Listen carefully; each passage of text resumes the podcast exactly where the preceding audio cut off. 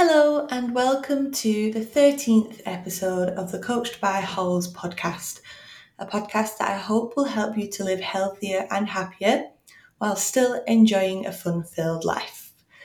Now, talking of a fun filled life, for those of you who know me, you know I'm like a classic Gemini.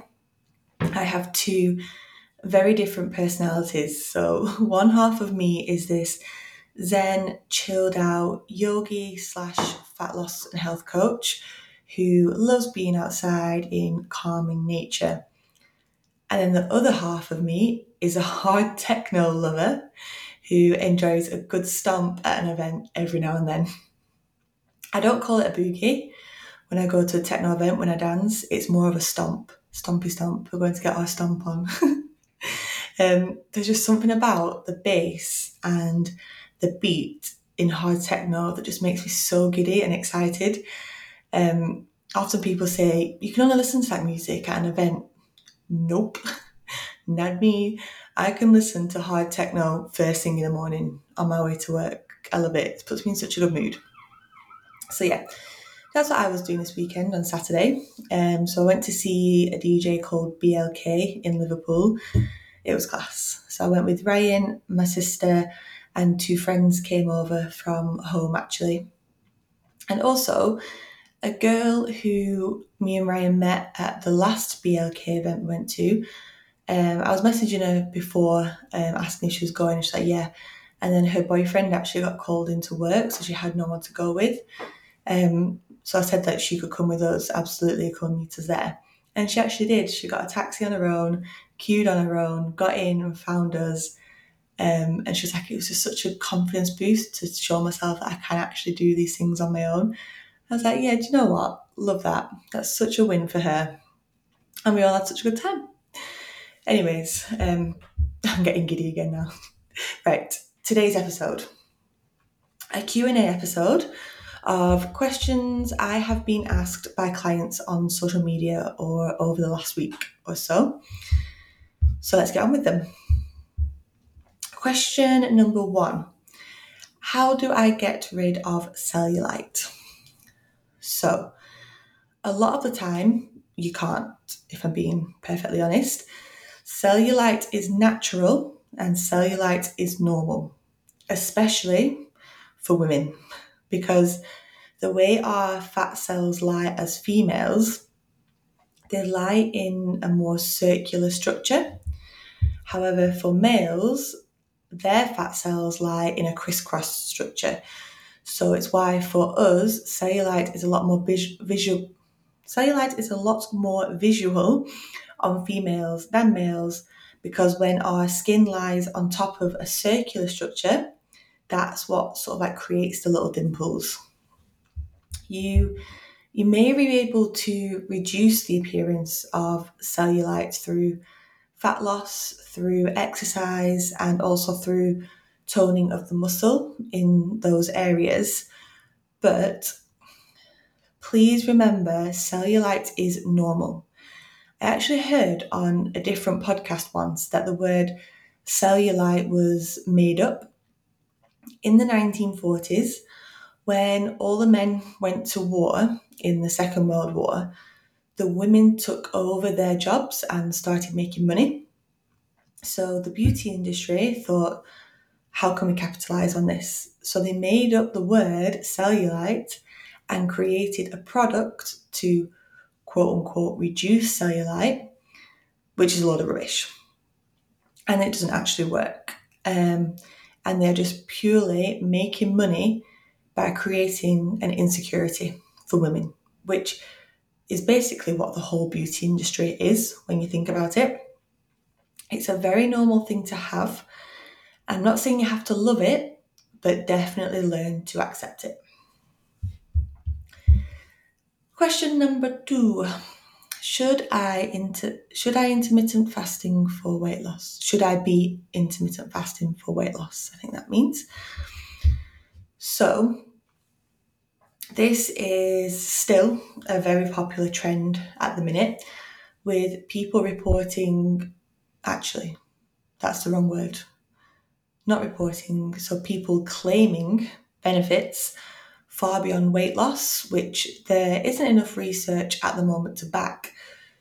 But when it comes to fat loss, here is here's my take on it. So the reason it's beneficial to those, well, the reason it can be beneficial to those wanting to lose weight is because if you are narrowing your eating window, say your eating window is moved to 12 pm to 8 pm, then you're probably going to consume less food in that time.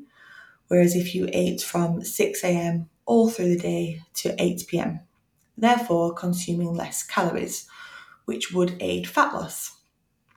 Now, if you're someone like me who can't leave the house without breakfast because they will probably collapse in a ball on the floor, that's literally me, then this probably isn't the best approach.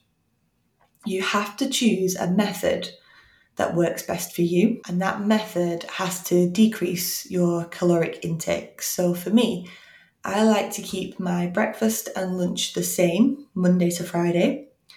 So I know the calorie content of those meals, and then I have more calories to play around with for my evening meal.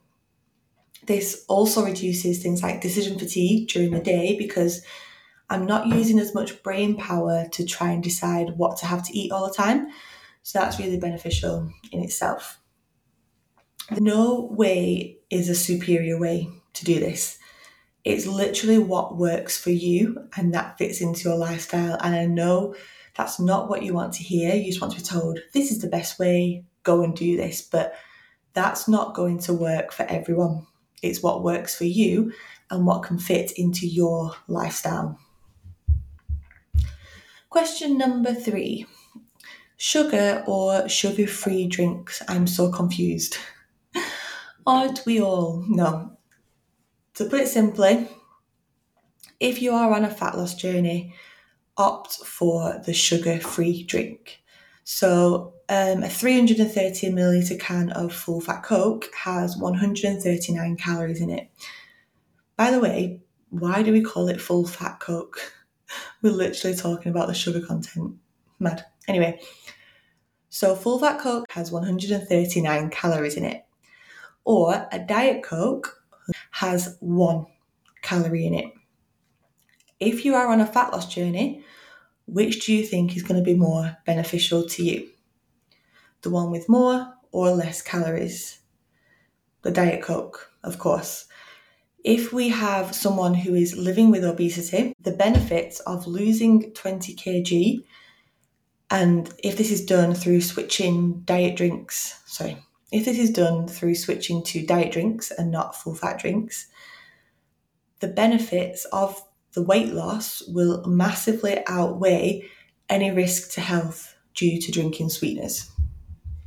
So, the reason people think zero calorie, sorry, zero why can't I talk today? The reason people think zero sugar drinks are bad, let's say quote unquote bad for you, is because of the word carcinogen.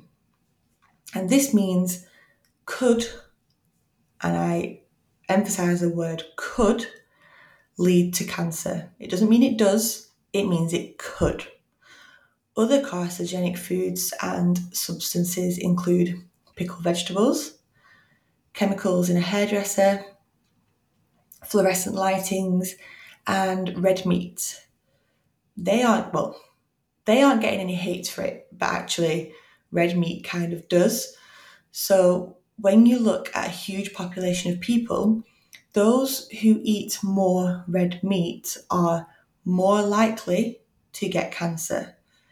But it's correlation, not causation the red meat doesn't cause cancer. It's just that that population of people are more overweight due to their other habits. They don't care about their sleep, they don't consume any vegetables, they maybe smoke, vape, drink alcohol a lot, and they consume more processed red meat, such as burgers, bacon, hot dogs, kebabs, more takeaways. Whereas someone who has a balanced diet with lots of white meat, fish, fruit, and veg but also eats red meat sometimes will be less likely to get cancer. I've gone off on a bit of a tangent there, but hopefully you get what I'm trying to say there. The carcinogen in your zero calorie drink isn't going to give you cancer. So, especially if you're on a fat loss journey, opt for the diet. Actually, that's just come to mind a cool study. Um, I can't remember the name of it. It had two groups of people. One group were allowed to drink um, zero calorie drinks. The other group were only allowed to drink water. Now, those drinking the low calorie fizzy drinks lost more weight. Now, I can't remember how much specifically, but they lost more weight compared to those just drinking water.